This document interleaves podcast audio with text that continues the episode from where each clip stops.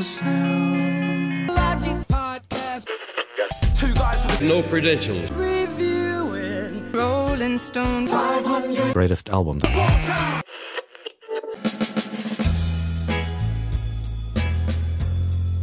to Electric Ladyland.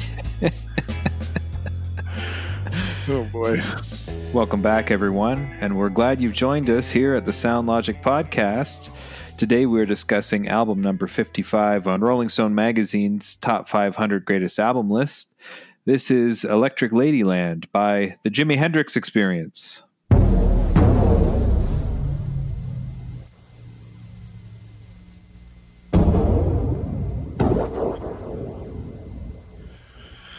If you've been following along, I think um, pretty much since episode one, after that little intro to what episode we're on, we play the first track. This might be the strangest opening track to introduce an album that we've had on this list so far. Yeah, I think you're right. It might it might be dethroned in five albums, but That's it's true. pretty. so far. uh, It's so not an far, opening track yeah, that makes it- you it think is- like, "Oh, Hendrix! Oh yeah, I love this stuff." Well, uh, maybe we'll just play.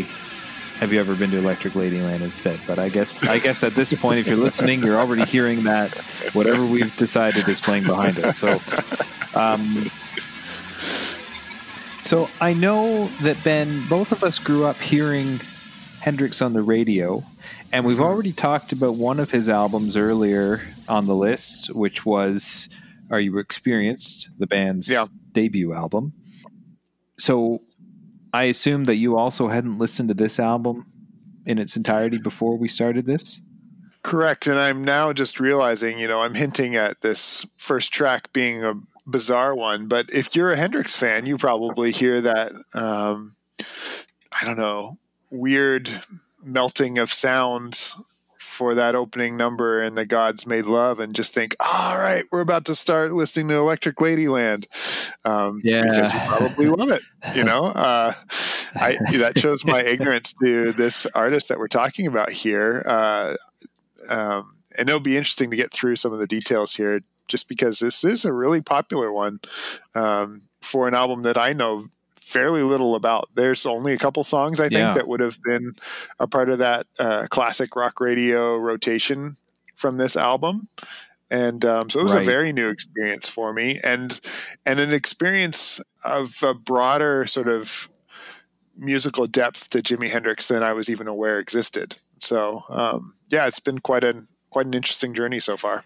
My uh, my experience is similar, and the few songs that you mentioned that we'll get into later that are on the radio. I mean, they're on the radio quite a lot.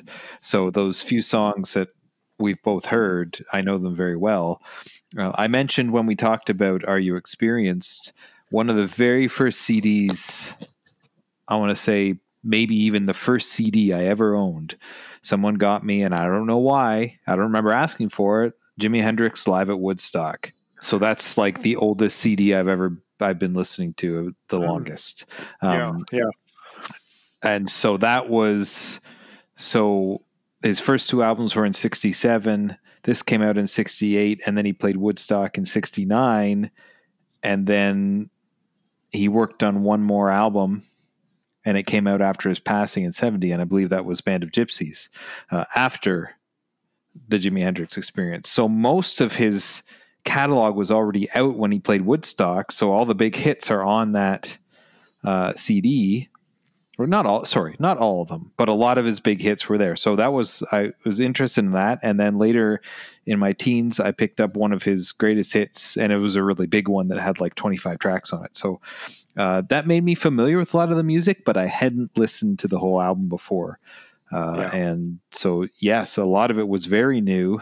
Um, especially because and we'll discuss this as well it's another double album so it's quite long Yeah, yeah, I'm uh, I'm excited to talk through some of the different dynamics of this album, not just its um, tracks, but the composition and how it was put together, and Oh, I think there's lots to tackle here tonight, so we There, better get there, started. there is a lot. I think we should just get into some details, and we'll see as we go through that. There's, as we've discussed many times, uh, we don't do you know months and months of research. We do just some light research, and most of it's conversation. But there is a we could do a lot more research and background on this because I really think he had put a lot into this album, and it's very diverse. But we'll do our best. And uh, Hendrix fans, if you're upset. Um, you know, drop us a line. we'll be happy to hear what we missed, and uh, happy to you know post your your email or your message on our on our Facebook page, or maybe put it in a future episode, or you could. Uh, his other album with the Hendrix Experience is on this list, so you could still come on. So uh, help us out. Anyways, let's do the details. Details, details, details, details, details. So this album was released October 16th, 1968. As I had said, this is his third album uh, with the Jimi Hendrix Experience. The other two were both released in 67. Uh, all the tracks were written by Jimi Hendrix, except uh, Little Miss Strange was written by uh, the bassist Noel Redding, and Come On, which was by Earl King, and uh, one of the more famous tracks on the album, All Along the Watchtower, which was a cover of a Bob Dylan tune. Uh, so all but those three are original, written by Jimi Hendrix. He also produced the album himself, and I believe this was his only album with the band that he produced. Uh, this album charted number one in the US and number six in the UK. And that's interesting because when we discussed his debut album with the the experience, it was the opposite. It went to number one in the UK. Yeah, right. And I don't think it went to number one in the U.S. because when he started, uh, he he gained more ground in the U.K. first. But at this point in his career, well, only a year later, uh, he's picked up a ton of exposure in the U.S. Mhm. Um, this album sold about 2.5 million.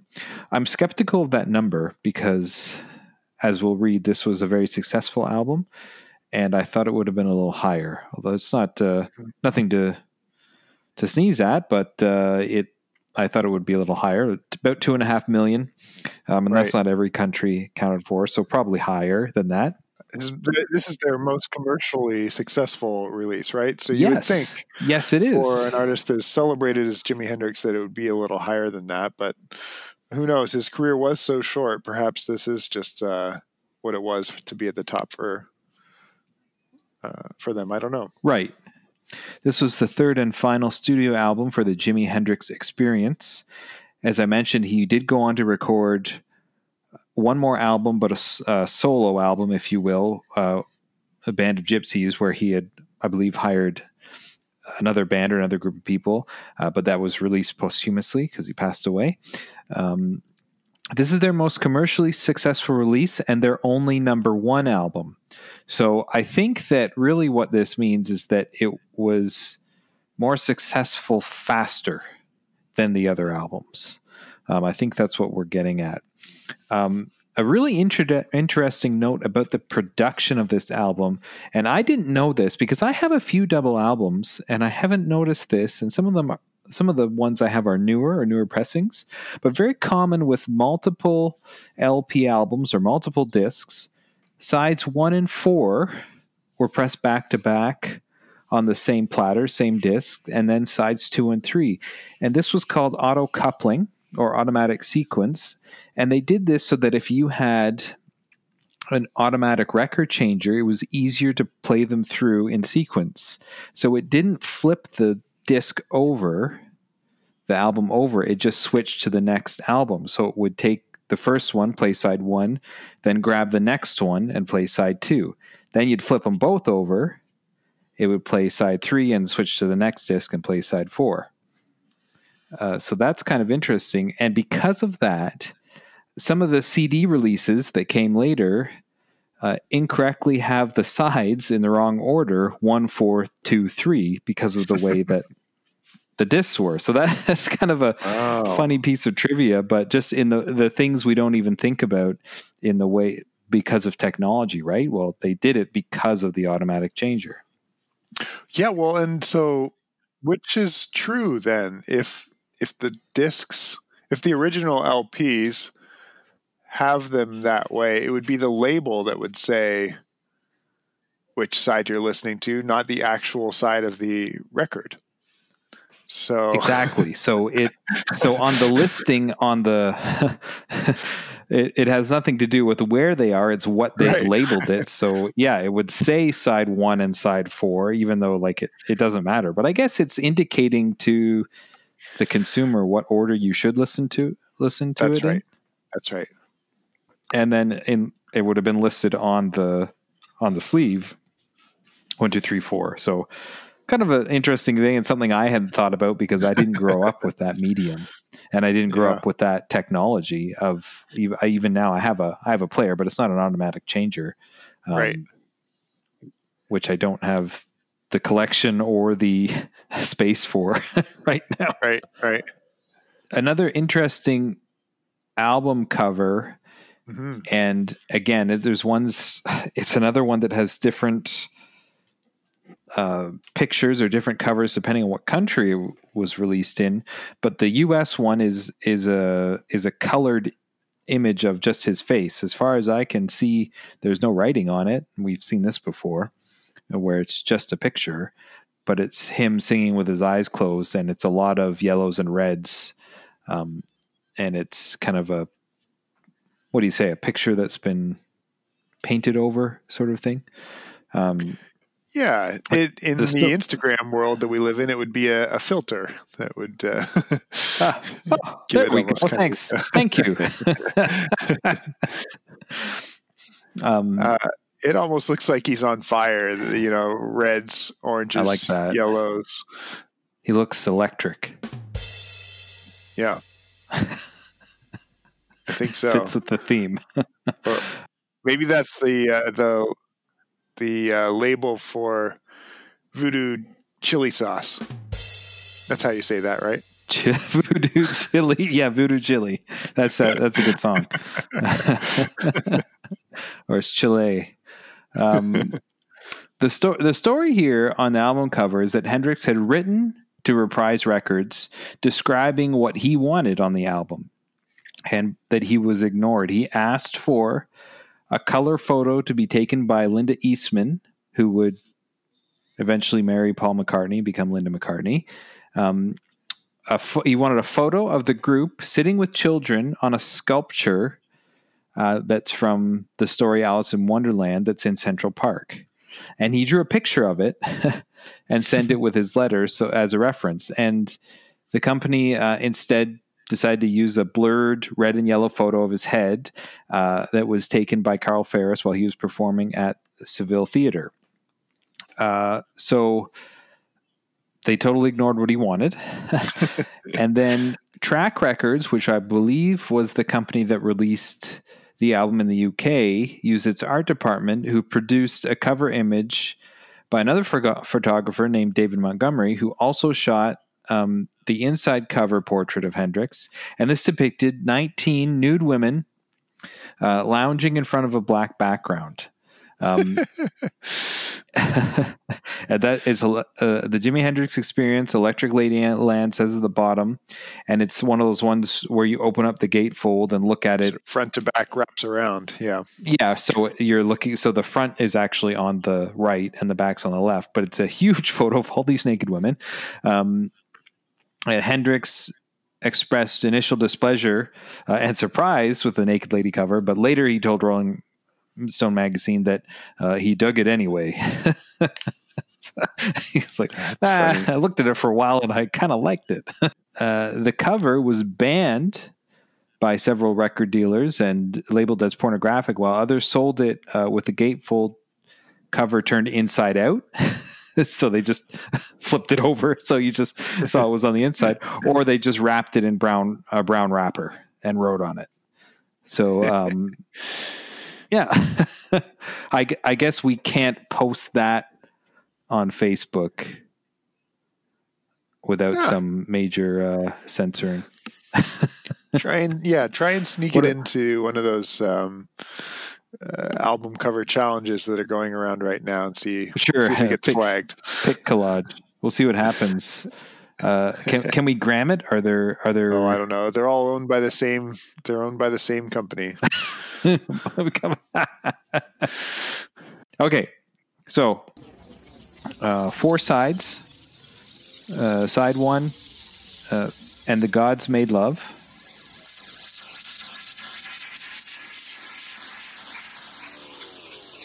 Have you ever been to Electric Ladyland?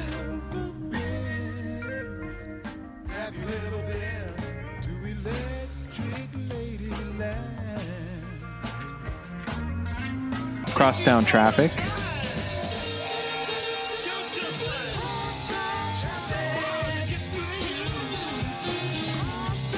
Voodoo Child. Not Voodoo Chili or Chile.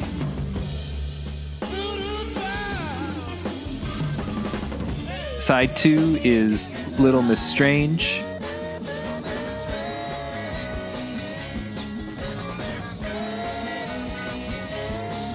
Long Hot Summer Night.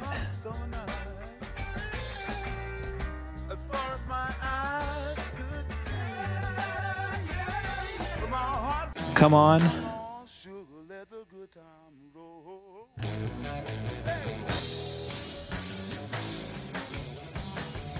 Gypsy Eyes.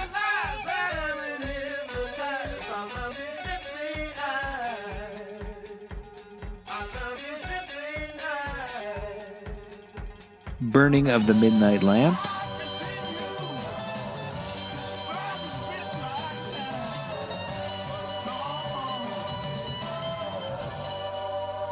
Side three. Rainy Day, Dream Away.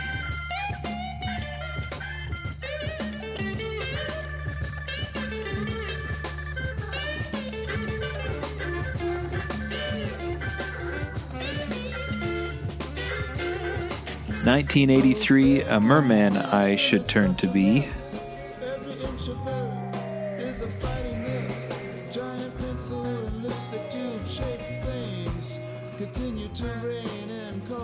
Moon turn the tides gently, gently away.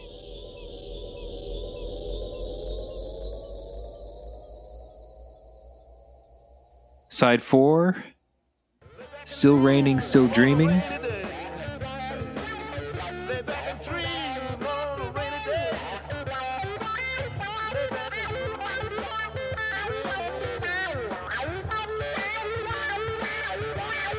House burning down.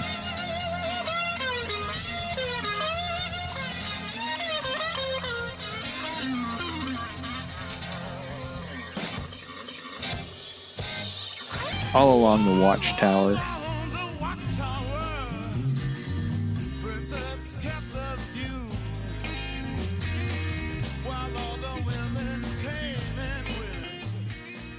and Voodoo Child slight return. And then it says, I think on the US version, it's Voodoo Child. C H I L D. Oh, really? Oh, interesting. Hmm.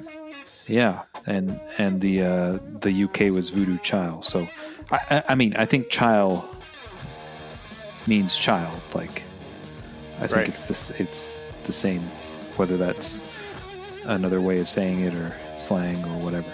I want to start in this way, a little different, but I I want to read just a little summary of the tracks and then we'll talk about them because I think this really expresses them well. This was just a little snippet I took from an article.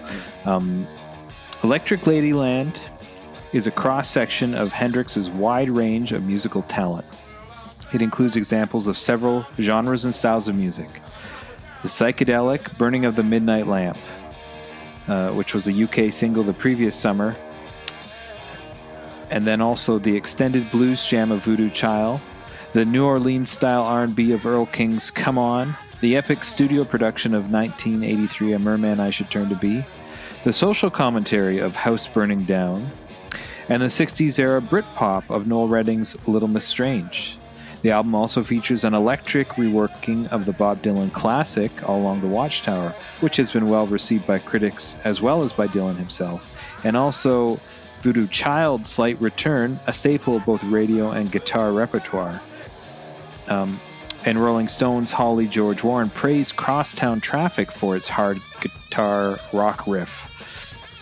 Um, so I think that just kind of expresses the many different styles. We talked about the diversity. Um, a couple more notes here on just some specific tracks. Um, All Along the, the Watchtower became the band's highest selling single and their only US top 40 hit, peaking at number 20, and it reached number 5 in the UK. And the album also included one of Hendrix's most prominent uses of a wah wah pedal uh, on the previously mentioned Burning of the Midnight Lamp, which reached number 18 in the UK charts. So that's kind of just a little overview on some of the tracks. Um, and that uh, that wah wah thing at the beginning of Voodoo Child, I think anybody who buys a wah wah pedal with your electric, that's like the first thing you try to do. Yeah. like that, you know, you've heard that everywhere. Everybody like, oh hey, I gotta watch, check this out. You know, like everyone tries to do that because it's not that hard and there's no notes. Um, I can tell you because I have one. And I haven't played it a lot because it's really hard to make it sound good. so to play the actual notes and play that wow wow wow wow, you know, that's let me tell you, folks, it's not easy. there's a Absolutely. there's very there's a lot of finesse to it. Um, you know, if, if you don't want to just sound like a bunch of psychedelic garbage, but um, anyways, uh, that so that that's me just reading a bunch of stuff. But what what would you want to say about some of these tracks, Ben? I, th- this sort of um, genre jumping here caught me completely by surprise. I I Hmm. think my head had Jimi as a guitar virtuoso Hmm. with sort of tr- not traditional but but fairly classic rock sounding tracks with this like really impressive guitar over top of it Right. there's so much different stuff going on here. Like Yeah, I, I found myself having to like pause every once in a while just to like say, okay, what did I just listen to?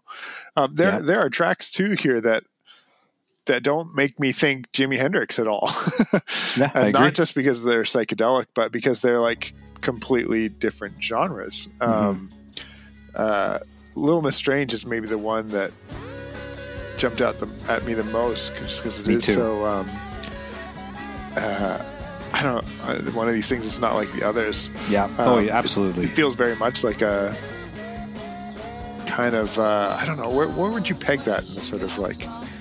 Well, I, I think Uh, that in that article, that '60s era Britpop, I, I think that you know that Yeah, hit the nail right, on the yeah, head. yeah. It, it's That's pretty way spot on. poppier, and I noticed it right away. And I did one of those things. I don't know if you've done this because Spotify has a tendency sometimes to kind of jump outside of the album that you've selected. Right, Uh, so I, I went back to my computer because I was doing something else. Like, oh, it's jumped out do another album again. This isn't even Jimi Yeah. Hendrix. And I, oh no, it still is. But I mean, I'm pretty sure that's uh, Noel a Noel Redding uh, vocal. It's not a Jimi Hendrix vocal Yeah, on that album. Right. And the the whole structure and sound of the song, except for uh, Hendrix, some of Hendrix his guitar, Guitar still playing. crunching Yeah. all the way through. the guitar playing on the Yeah. breaks. He has some solos on the breaks, um, and that sounds like him. But for the most part, it, it- yeah, it sounds like a totally different band. It's it's very poppy. Yeah, Um, you think about some of those other uh, popular British bands in the '60s. It sounds like that. So I, I think when we've had double albums in the past, um, it's often been when an artist is at uh, you know further on in their career and they have the freedom to be a bit more experimental. Um, I feel myself wanting to play the role of the producer a little bit, similar to I think how you felt when we listened to the White album. Um, Sort of like you know, fellas, did you need a double album here? You probably had one really solid album of music. Um, why did we need all this other stuff? And I, I find myself with this one feeling the same way.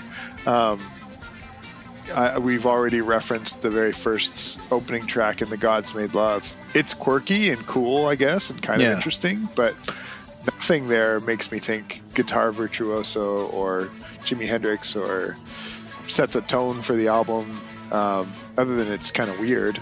And there's a lot of stuff kind of peppered throughout here where I think like, really, that's that's the best use of vinyl. Um, and and so yeah, I, I but I think the other piece, and I will sort of temper that with this. Every time I listen to this record, I think, wow, there's something there that I didn't catch the time before, and I wonder if that's what has elevated this to something that is great. And and perhaps um, since I am so new to this, maybe I just need a little bit more time to kind of let itself grow on me. Um, there is some really cool stuff here that I don't think I, you know, if I were the producer of this album, I wouldn't want to so quickly throw out. Um, so, so yeah, I kind of go back and forth, I guess, with the the amount of music we have here, whether it's all worthy of being included, and and why. I guess that's a big question in my mind too. Why why make an album like this that feels so conceptual but doesn't really tie itself together all that well? Why Mm. throw so many different genres and sounds all in the same palette? Um,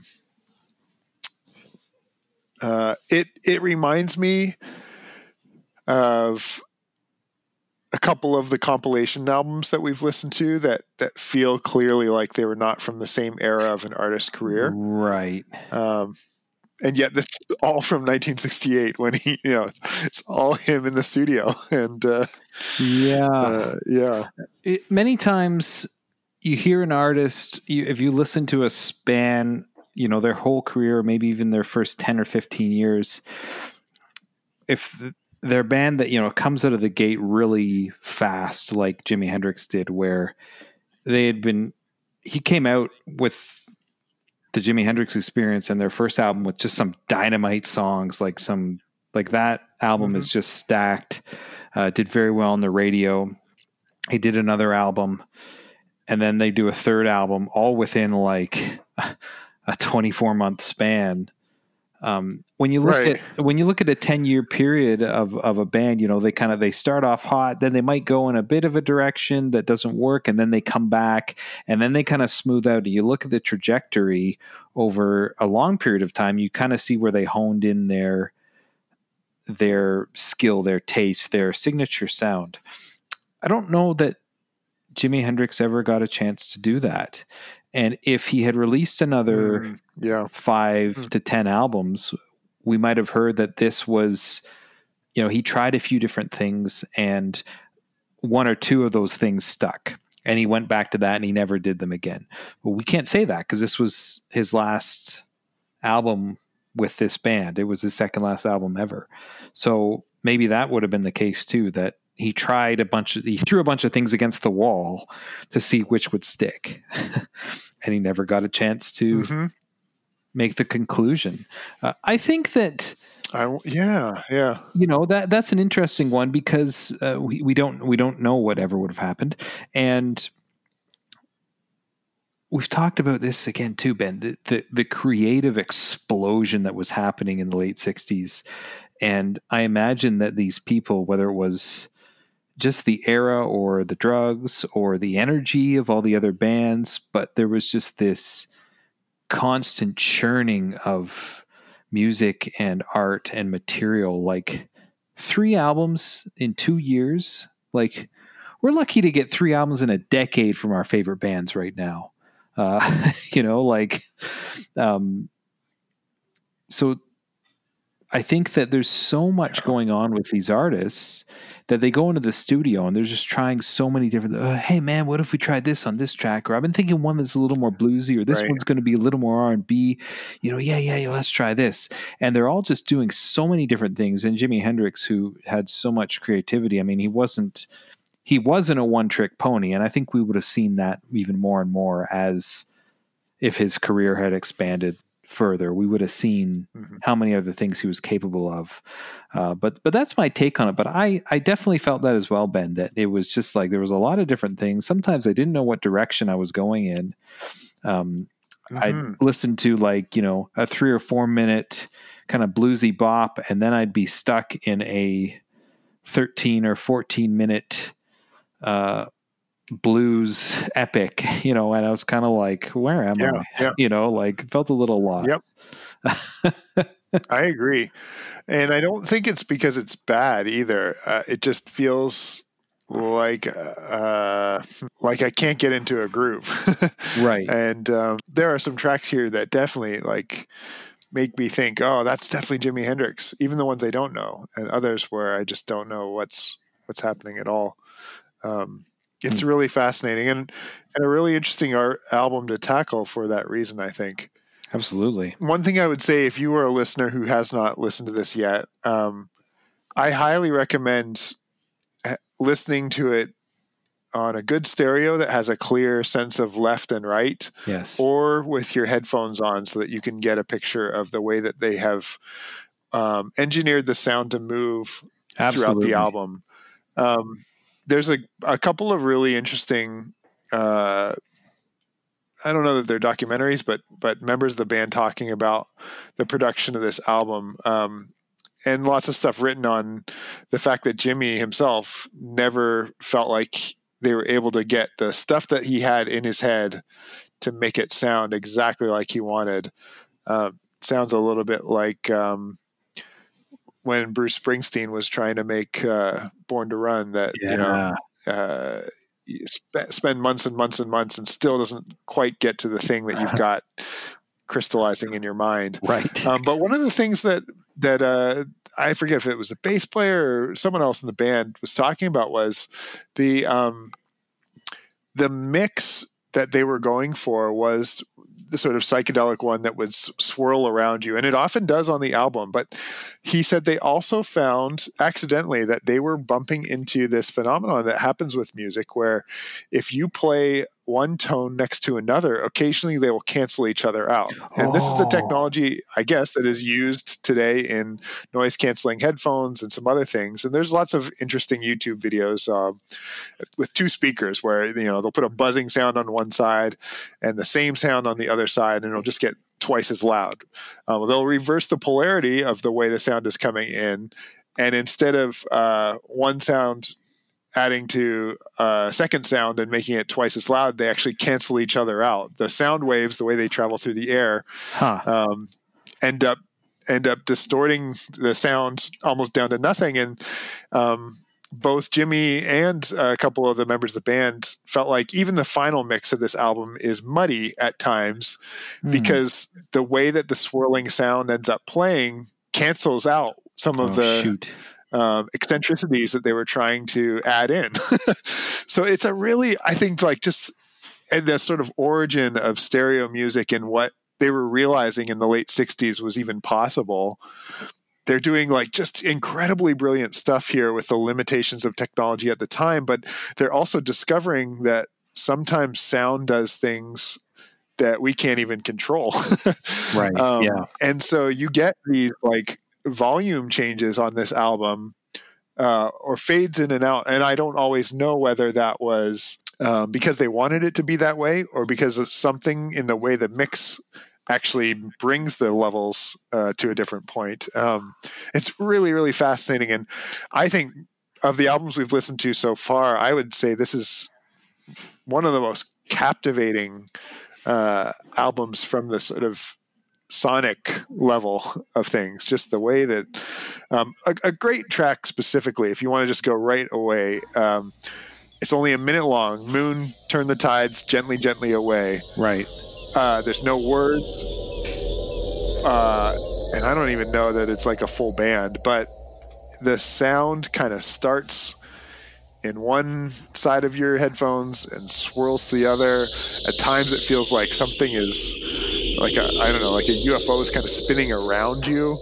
Um, it's it's baffling and and magical and i don't know all kinds of things all at once. And um, and really pretty genius. Uh, and you you would miss that i think if you were listening to it on like the cheap speaker on your cell phone or Oh, yeah, for sure. uh, you know something like that it would just sound like uh, a MIDI file of a spaceship taking off or something like that.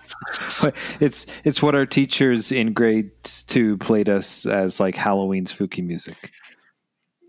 yeah, something like that. Yeah, Um, yeah. I totally. You mean the Doors? That's great. That doesn't get old. that's our next T-shirt.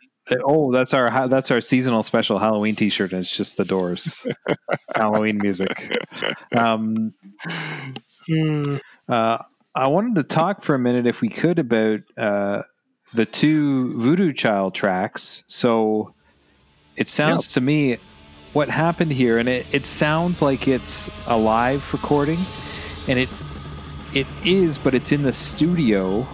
So if I'm reading correctly, uh, they were jamming with other bands and performers in New York, and they invited a bunch of people back to the studio because it doesn't sound like a lot of people. You hear, you know, a few people clapping. It's not like they're at a big arena or anything. It's like a couple guys, you know. But it's like, well, that's not right because Jimi Right. Hendrix in '68 wouldn't have performed like in a club with 20 people, but they had 20 people back, and that's why Voodoo Child is uh, does have some of those live elements because there were other people there, and they just had them in the studio with the microphones on so they could hear all those things. And it's almost a 15 minute like jam track, a blues jam track. Um, and that's not the song that you and I would have been familiar with. That's the last song on the album, Right. Voodoo Child Right, Slight right. Return. And that's kind of, if you will, the radio edit. that's the one I'm familiar, Mm-hmm. and that's with that classic whack, whack, whack, whack, whack sound at the beginning um, that every every guy who's ever bought a wah wah pedal has tried to emulate uh, as soon as they take it out of the package um, with that cool riff at the beginning. And that's the one that I am familiar with. Uh, and is Yeah. such an iconic use of that particular piece of technology. I don't know it's as, if it's as an iconic Hendrix song as some of his more popular singles, but the opening riff and those sounds are sort like even if you don't know what it's called, I think most people are familiar with that. I know for years I knew it before I knew what it was called. Yeah, Was that familiar to you at all? definitely the uh, the radio edit, as you said. Um, yeah, I- yeah, yeah, yeah. I, I need to spend a bit more time with the album to sort of feel the connection between the two. Right now, they feel separate to me. Um, Well, it's almost like Voodoo Child Slight Return is like an afterthought, like because it's at the end of the album. It's like, well, I, I don't know. It's again, I don't know much of the background of it, but it just seems strange. yeah, is it the same chord progression, just played in a different way, or I- I don't know. I'm I'm speculating wildly right now. Yeah, the long version of the track is the. Oh, first off, I'll say the tempo is much slower. Yes. It's way slower. Um, it's it feels more like a more like a blues jam tune. It's just got it swing. I think it swings a little more than Slight Return. Slight Return is is it's a lot harder. It's very hard, straight up and down. Like it's almost got a one-two feel. Whereas the the longer version is is really swings. Um, got that, uh, but even slower, right? So, anyways, uh, yeah, but you almost you almost forget about that the other one's coming up because that one, like, it's oh, it's 15 minutes long. It's, it's Yeah. it- it's sprawling. Yeah. Like, you know, Yeah. it's it's again just interesting. You hear some of these blues rock guys do this in the late 60s. They just have this, I don't know, you call it creative freedom, call it indulgence, but it's like they do some concise. You know, you have okay. This like you have the song before this is "Crosstown Traffic," which is like a short. It's two minutes and twenty five seconds. It's like you can hear that on the radio for sure. It's boppy. It's it's it's it's tight. It's it's bright. Uh, it's fun, and then you've got a slowed down like blues fourteen and fifteen minute blues jam after it. It's just like And then you jump into uh, the Britpop invasion. yeah, a, After a song by a different guy. you know, so like again, the choices here are interesting. I don't want to Yeah. say that they don't work. and I don't want to say that they're not good because I don't think either of those statements would be true. But it's just very Right. interesting choice. I think this is his most uh, creative, or at least experimental. And I mean, I mean, uh, even his first album was very experimental, but it seemed way more controlled and concise. Like the guitar work, it was experimental, but I think we say that only because it was so new. What he was doing Right, with the right, guitar right, was like, yeah. for most people, was brand new, and nobody else played like that. Nobody else really did something that exciting until you know Eddie Van Halen came along. Um, so, and you know, people will argue that, but uh, I read that um, Jimi Hendrix plays uh, a self-made, homemade kazoo on Crosstown Traffic. so that Ah. funny sound that's behind everything, he's playing a kazoo Yeah. as well that he made. Is Was that is like- a, gu- is it a guitar line that he does the kazoo over top of, or is it his voice in the kazoo uh, I- making that sound? That's cool. Huh. It sounds like all three. It sounds like guitar, vocal, and kazoo all at once. Again, like a really interesting choice. It sounds Yeah. cool, but it's like, Really cool. like is that the classic um, uh, comb elastic band and wax paper combo? must be. Uh, your mom's a, a kindergarten teacher, retired kindergarten teacher. Maybe that's one that she's whipped up with the kids before. Yeah. Uh, I'm sure. Same as Hendrix. Absolutely. um, yeah, it's just just just uh, like you said, almost feels like a, a miss mishmash of tunes at times. Um, Yeah, there are some interesting efforts to try and tie things together. Like you, you've got um, uh, "Rainy Day, Dream Away," uh, the tenth track, Yeah. and then uh, "Still Raining, Still Dreaming" a few tracks later. So there are these like things that remind you, okay, this is all still part of the same set of songs. um, but yeah, it's Yeah. really, really interestingly designed. um, we talked uh, very briefly about "Burning of the Midnight Lamp," um, which has that again. That the beginning is a doubling. The that melody or that riff is on one head f- side. You know, on the right side, you've got the wah wah wah wah wah wah wah wah wah, and on the other side, it's the same thing being played on like a harpsichord type sound, which is very interesting.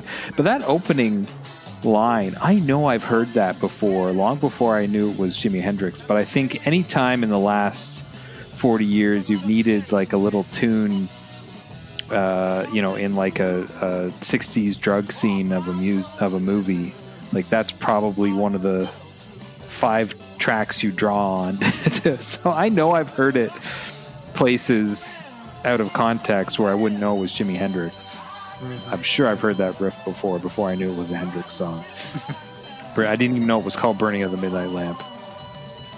It's like trippy. It's in a room with a bunch of pillows and beaded curtains. That's the scene. Yeah.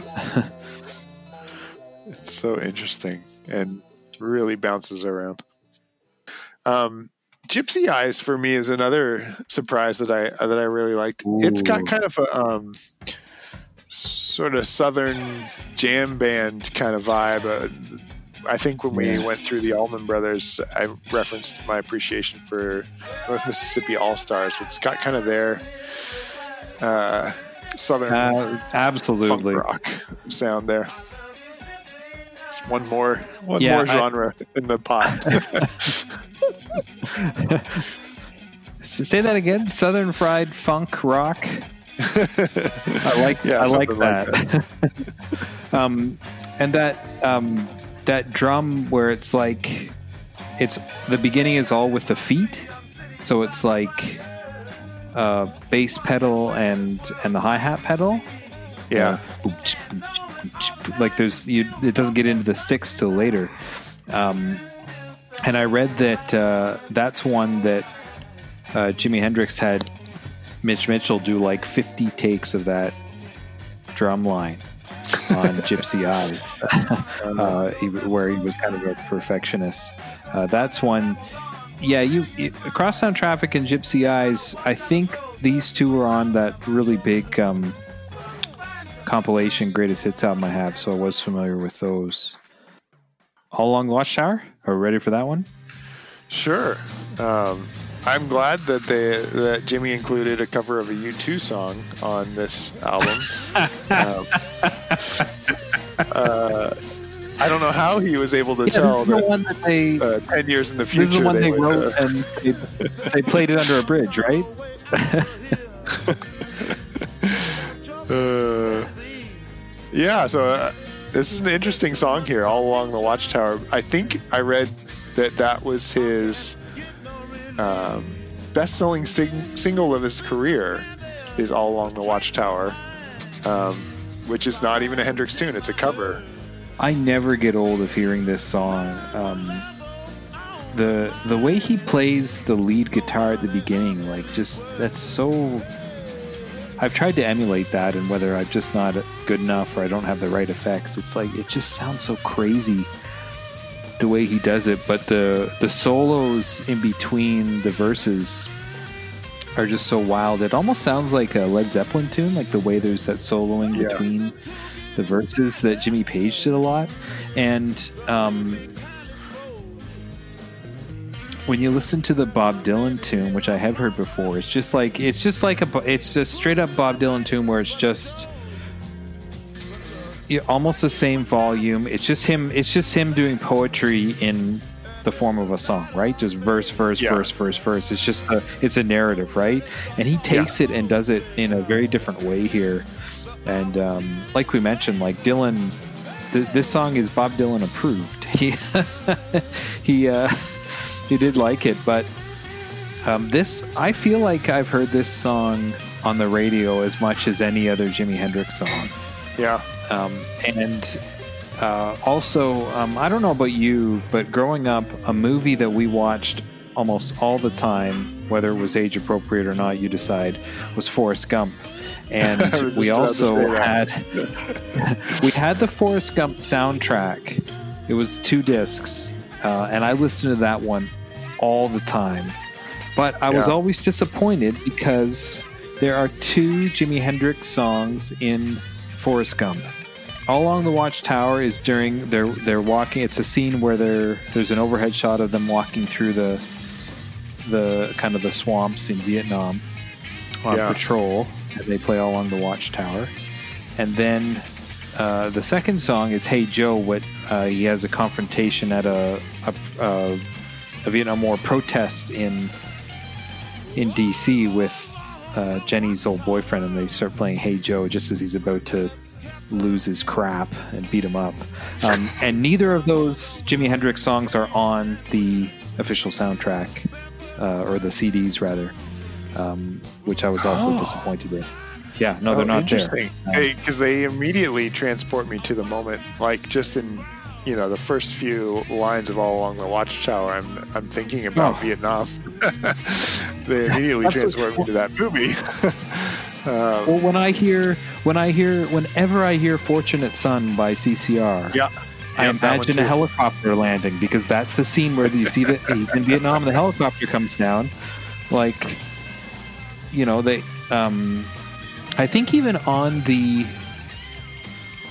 on the cover of the album for that soundtrack, it says like uh, a Forrest Gump. You know, the sound soundtrack of of America or the music of American history or something like that. Like because really Forrest Gump is the it follows the life of of any American through those those formative years like through the the 50s and 60s and 70s and 80s like it's it's any Amer- it could be any American growing up in that time um, That's that's, what Forrest Gump is is supposed to be and the music that they've chosen in that movie is like really really encapsulates it very well but that yeah I, I'm with you I cannot hear many of them, but this one all along the watchtower without thinking about that scene in that movie. Um, maybe that's just because how obsessively we watched it growing up. Yeah, so we've referenced um, this is a Dylan song that uh, Hendrix made better. Um, Uh, yeah, also I would say appears so. on uh, on U2's um, Rattle and Hum album, and Right, that's right. also yeah. on the movie as well. Mm-hmm. Uh, th- th- Dave Matthews, does he do a version of All Along the Watchtower? Oh, I'm sure he does. He's got about a billion live albums. Probably threw it in somewhere. Uh, I don't know. That's another name that came to mind. Well, the Cent- Central Park concert, but they've like they've released more live albums than they've released studio albums. Yeah, right. Those guys right. and bootlegs and stuff. Yeah. Yep. Um, yeah, covered covered many times, but I think when you hear a cover, like it's done in this version, in this style. Yeah. It's not done the way that Dylan did it. It's done this way. So Right. um, I like I do like the way Edge does it. It's very like it's very simple. He's kind of dumbed down the like just barring the chords, but it's uh and of course with with Bono's vocal, it's uh, that is that is pretty good. Once again, a reminder: we have a Spotify playlist. It's if you're having trouble finding it, it's called uh, SoundLogic Favorites. Uh, it's got our logo there, and we pick two tracks off of every album that we review. So, what track would you pick for our playlist here, Ben? Uh, I'll let you go first this time. I feel like you often Oh, ask me, so that- go Do ahead. that all the time. No, you just ah, okay. um. Oh man. I, got- I got to pick all along the watchtower. It's uh, Okay, it's great. It's so that's ah, a good one. maybe. Wait, what one are you going to pick? Uh, for me, I think I'm going to have to go crosstown traffic. Okay. Wow, those are two pretty good. I, yeah, I'm happy with those. Okay, let's move on before I change my mind. Sounds good. I think in general, just a overall comment before we move on to Yeah. our concluding sections here. I found this album more challenging to listen to than Are You Experienced? But I appreciate uh, the exploration of Jimi's sound on this album. Even though it's not, uh, quote, as radio friendly as Are You Experienced, uh, he does he like i said he's he's expanding what he can do he's showing us his range as a musician and i think again if we had seen him go on into his career into further albums past this and and band of Gypsys of course i think we really would have seen him fine tune what he does best Sure. or or do a Yeah. bunch of different things I, I think he was showing us that he wasn't a one trick pony even though he was a ridiculously talented guitarist and songwriter that he had a lot more to offer and i think this is a, a not just a, i say a glimpse but not just a glimpse it's a really good representation of the different styles he could do and that he could write good songs and that he could be innovative in the studio. Like he produced Mhm. this. There's a lot of really interesting production on this album. Like we talked Mhm. about the stereo sounds. There's there's really like kind of wacky stuff like uh, the gods made love and the um, moon turned the tides. Uh, really interesting creative stuff. So yeah it's uh it's different but it it's good. Absolutely. uh, so, without further ado, given all that and all the different stuff, is is this still relevant? What do you think, Ben?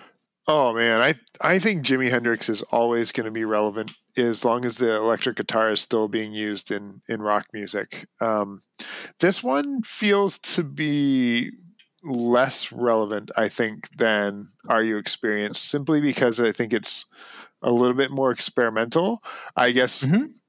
Less relevant for the the rock genre, maybe more relevant for people who are interested in pushing the boundaries of what music can be, and Totally and more agree. relevant for for people who like the sort of production side of music um, Mhm. to be able to look at late 60s technology and what they were able to do with sound movement is uh, that's hugely relevant i think um, so i would i would sort of classify it differently for different aspects of the album uh, if, Yeah. if if we're allowed to do that No, I, I think you're right, and I think uh, it's more relevant for the person who's just an avid listener of classic rock or of Jimi versus the person who wants to play the stuff. Um, and I think that, like I said, like in terms of relevancy, you know, like I said with the wah pedal, anybody who's ever bought that piece of equipment is going to try and play the opening to Voodoo Child. Right. I think that Voodoo Child and Crosstown Traffic and All Along the Watchtower uh, are still radio staples uh, 50 years later, uh, as we've talked. Um, and if only to rock, blues, and electric guitar players, this these songs and this album is still as relevant as the day it was released. Um, I think that some of the longer and more experimental tracks might be more difficult to ingest, especially by you know the general public or the the casual rock listener. But I think uh, even even despite that, it's still extremely relevant, especially for those who are into playing this kind of music. Yeah. Well, so if you're an electric guitar player, uh, I mean, Jimi Hendrix is one of the the gods of electric guitar. Like, hmm if you're taking it seriously, even if you're just self taught, but certainly if you're going through lessons, at some point you're going to do Jimi Hendrix stuff. And at some point, if you start getting into more equipment and, and effects and like a wah wah pedal or other technology, you're going to be emulating Jimi stuff. So that, I Yep. mean, that will be relevant forever. Yeah. Agreed. Uh, so we get down to the the pivotal question: Was this Sound Logic? So this is number album number 55, 55 best album. Uh, what do you think? Does it deserve to be here at fifty five? Um, you know what? I think the longer I listen to this album, the more I'll want to bump it up the list. I just have this feeling that this this is going to be one that grows on me over time. Right now, I think I'm fairly happy with it being where it is. Um, but my hunch is that it's it's that kind of album. So uh, I I could see it going higher, perhaps if you ask me again in a few months. But um, for right now, I'm I'm fine with it being right here. How about you? I feel about the same. I like it here. Um, I feel like it doesn't have as many hits, or maybe I'll say recognizable songs as Are You Experienced. Yeah, But right. on the other hand, it was more successful as an album and became more successful quicker. And that might be because he was, uh, the band was better known at this point in their career uh, a year later. And there's some absolute gems here, but I think that I think it's appropriate. And I think that as a debut, Are Your Experience really kind of just is so significant. Um, and it's absolutely stacked as well. So yeah, I'm okay with it here. I'm glad it's here. Uh, before we get, you know, through we're we're gonna. this band had three albums. Before we get to 100, we're gonna have discussed all three. So, not too shabby. uh, which which of course leads us into you know we always ask, are there any other albums? So we've already talked about Are You Experienced? Uh, by the Jimi Hendrix Experience. That was number 16. This is 55. And then their second album, Axis Bold as Love, comes in at number 83. So before too long, we'll be talking about that one too. Right, is that one you're familiar with? I'm not, and No. it's making No. me wonder: is it lean more towards Are You Experienced, or a little bit more experience, uh, a little bit more innovative like this one? I'm I'm not sure. Maybe somewhere. I in the guess we're going to have to find out. Yeah, and we will. I have a feeling it's more like this one, Okay, but we'll uh, we'll find out have to wait and see. in like six months. Something like that. Yeah, yeah. cool. Well, as usual, my friend, it's been a pleasure. Absolutely. And uh, we want to thank you for listening along. Feel free to follow us on Facebook. We also post a little bit on Twitter and Instagram, SoundLogic Pod or SoundLogic Podcast. And we hope you join us next time when we discuss album number 56, uh, Ben, what do we have next on the list here? Well, if you remember back all the way up at number 11, we had uh, the Sun Sessions, a collection of Elvis Presley recordings. And at that time, we wondered why they didn't have Elvis's debut album in that slot. And so finally, uh, the wait is over. Number 56, Elvis Presley's uh, self titled debut album will be our next one that we tackle here on the Sound Logic podcast. Well, I look forward to it. And until then, we want to thank you for listening to the Sound Logic podcast, and we'll talk to you next time. Absolutely. Be well. If you like what you hear, subscribe on your favorite podcast app and write a review. Send us a message at our Facebook page, on Instagram, or through our SoundLogic Podcast Twitter feed. Thanks for listening.